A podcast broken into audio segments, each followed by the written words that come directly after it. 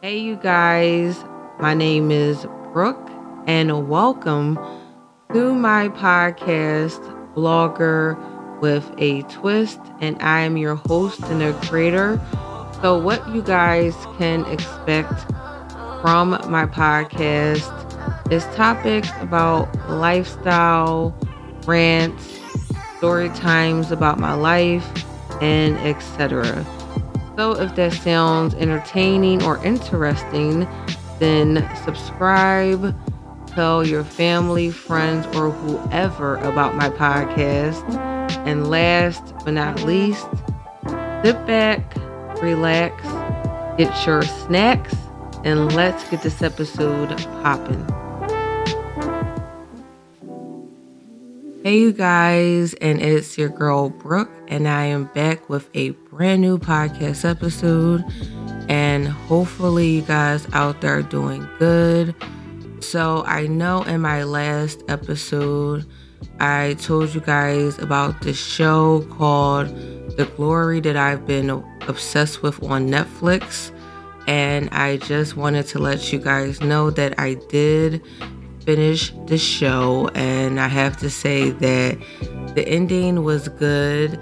It was nice to see that all of the bullies that bullied the girl got what they deserved, especially the one that was the ringleader.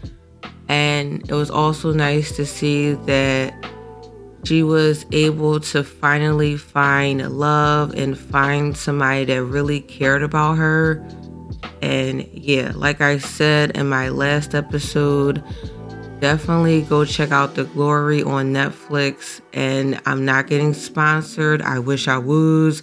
So, Netflix, if you are listening to my podcast, definitely sponsor your girl next time. anyway, besides that, today's episode, I got a little story time.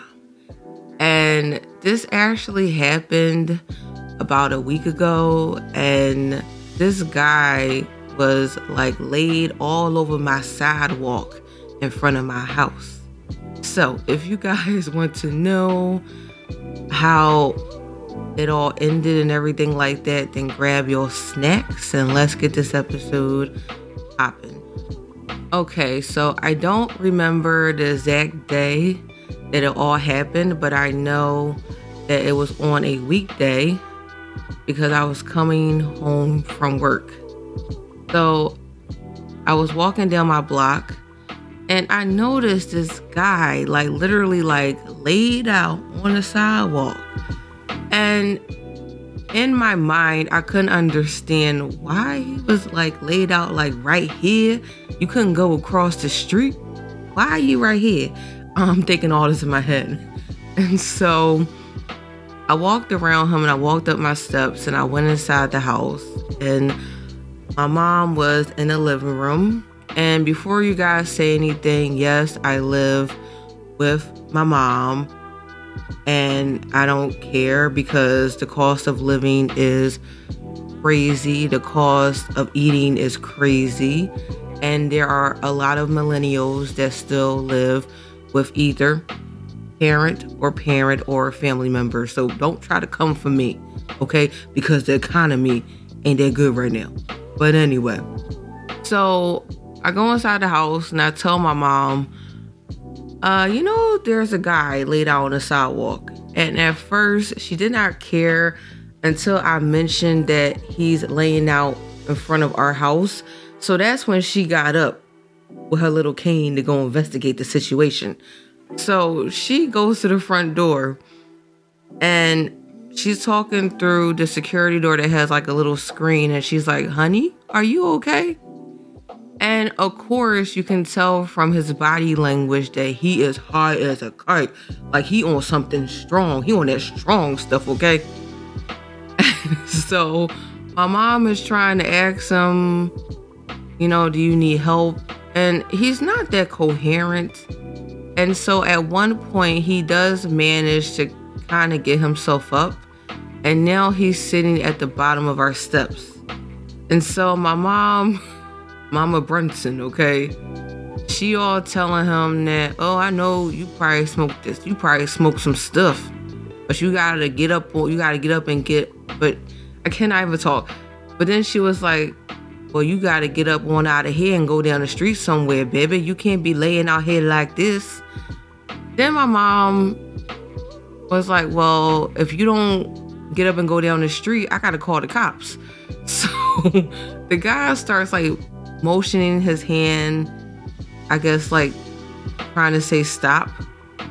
But of course, he could barely stand up. So obviously, you know, th- that wasn't working out too good for him. So my mom ends up leaving the front door and walking back into the living room. And mind you, we have an indoor porch. So I'm still sitting out there looking at this guy.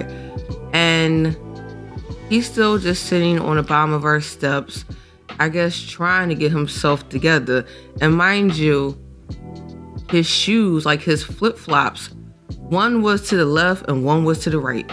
So after I want to say about 20 minutes, he's still out he's he's still out there in front of our house. So my mom comes back out to the door and she's like, "Honey, I need you to get up, I need you to get up and go on down the street. I call the cops." So at one point the guy cuz my mom ends up taking a picture of him, right? At one point he's laying on the sidewalk and then he has the nerve to have his feet up on my mom's car as if he like laying somewhere on the beach. And then at another point, he starts trying to open my mom's car door. So at first, my mom was like, Now, honey, now I don't think the neighbors want you doing that. And he kept trying to open my mom's car door. So then my mom was like, Well, that's my car. After about another 20, 30 minutes, one of our neighbors comes outside to see what's happening, but in actuality, my mom actually called my neighbor, and that's why she came outside. By now, my mom is still at the front door, you know, being the investigator that she is. My neighbor is outside, and then this guy that I think was doing some work at another house comes down the street and starts asking the guy like are you good man? You need me to call the police? And i don't know if he already had the police on the phone when he came down the street but then at one point my mom was trying to explain to him that we don't know him and he was laid out on the sidewalk when my daughter walked down the street earlier so while all of this is happening, another guy walks up the street to go to the corner store. And this guy, I've actually seen him. He lives on my block, but he lives around the corner. And I'm just going to call the guy Kevin. So at first, Kevin didn't realize that he knew the guy. But when he came back from the corner store, but when he came back from the corner store and started talking to my neighbor and then he finally realized that he actually knew the guy, and the guy actually lived on my block. And it's so funny because I had a feeling that I had seen the guy somewhere, but I just could not pinpoint it at the moment. A few minutes later, the ambulance comes and they start asking the guy, like, Are you okay? What's going on? And it was three ambulance workers that got out and then the guy, Kevin, he then intervenes and he tells the ambulance workers that he is his cousin. And of course, the ambulance workers believe him and eventually they leave. And after they leave, now Kevin is trying to get the guy to come down the street to take him to where he lives. And at one point, I thought that the guy had broke my mom's mirror on outside of her car because her mirror was turned all the way around and I didn't realize that my mom's mirrors on her car are 360. You can turn them like all the way you can turn them all the way around. So at first I was a little nervous because if he did damage my mom's car then he would have to pay for the damages as Kevin is taking this guy down the street, the guy looks like he's trying to walk back up the street. And then at one point, Kevin is telling the guy, like, come on, man, you know, like you doing too much. And About 10 minutes later, I'm still sitting on my outdoor indoor porch and Kevin comes up to the door, rings the doorbell, and so I go to the door and I open the door and so I start talking to Kevin, asking him like what was wrong with him. Kevin tells me that the guy had taken some drugs, um, acid, and then something else. And in my head, I'm thinking, this is why I don't do drugs. For me, I don't like the feeling of being incoherent or being in a situation where I don't know what's going on, I don't know my surroundings. I feel like for me, that is really scary, especially in the world that we live in today. People are cray cray. And so I ain't got time to be somewhere incoherent. And God and God knows where I'm at. So yeah, the guy tells so Kevin tells me, yeah, the guy had did some acid, another drug, blah blah blah. I started telling Kevin, well, at one point he was basically trying to pull my mom's car door like he was trying to get inside the car. So then Kevin tells me that the guy had like a can of beer, and the can of beer that he had, I guess somehow it rolled underneath my mom's car, and that's why he was trying to get inside my mom's car. But also, like I said, he was on drugs and high as a kite. He then tells me that as he was walking him down the street, the guy was telling him I feel like I'm flying. I love you. And that's basically it. The only time I've been really incoherent, well, not really incoherent, but probably was not the smartest ideal, was years ago when I played this drinking game called Kings. And if you've ever played Kings, it's basically a game where each card that you each card that you take out of the deck symbolizes that you have to do something. I don't remember the exact order, but you may have one card where everybody has to put their hand in the air in a certain amount of time and if you're the last person to do that, then you have to take a drink or you have to say a word that starts with a certain letter, like it's something. And so I remember I was at my friend's house and it was my friend and I believe like three or four other people. And my dumb behind, right, decided not to eat enough food. And let me tell you guys, that was my first and major mistake because, as you know, when you consume alcohol, you're supposed to have something to eat that's probably dense or greasy. So the alcohol can kind of absorb it instead of going straight into your bloodstream so you don't feel like the full effects of alcohol. But that's exactly what happened.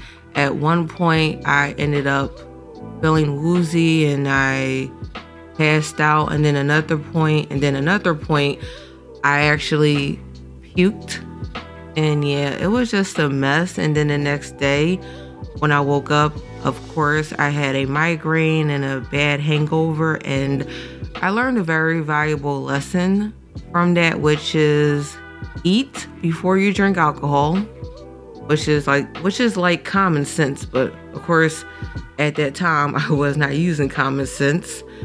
And yeah, other than that, like I um, always say in my intro, if you enjoyed my podcast, definitely subscribe, tell your family, friends, or whoever. And thanks again, you guys, for listening to my rants and rambles. And I hope you found this episode entertaining, but also just a little educational in the sense that you really have to be aware of your surroundings. And please you guys if you're going to do drugs or alcohol please do it responsibly. I'm not saying that you should do drugs but if you are please do it do it in a safe manner to where you're not potentially harming yourself or putting other people in danger and until next time you guys have a great day, a great weekend, and peace.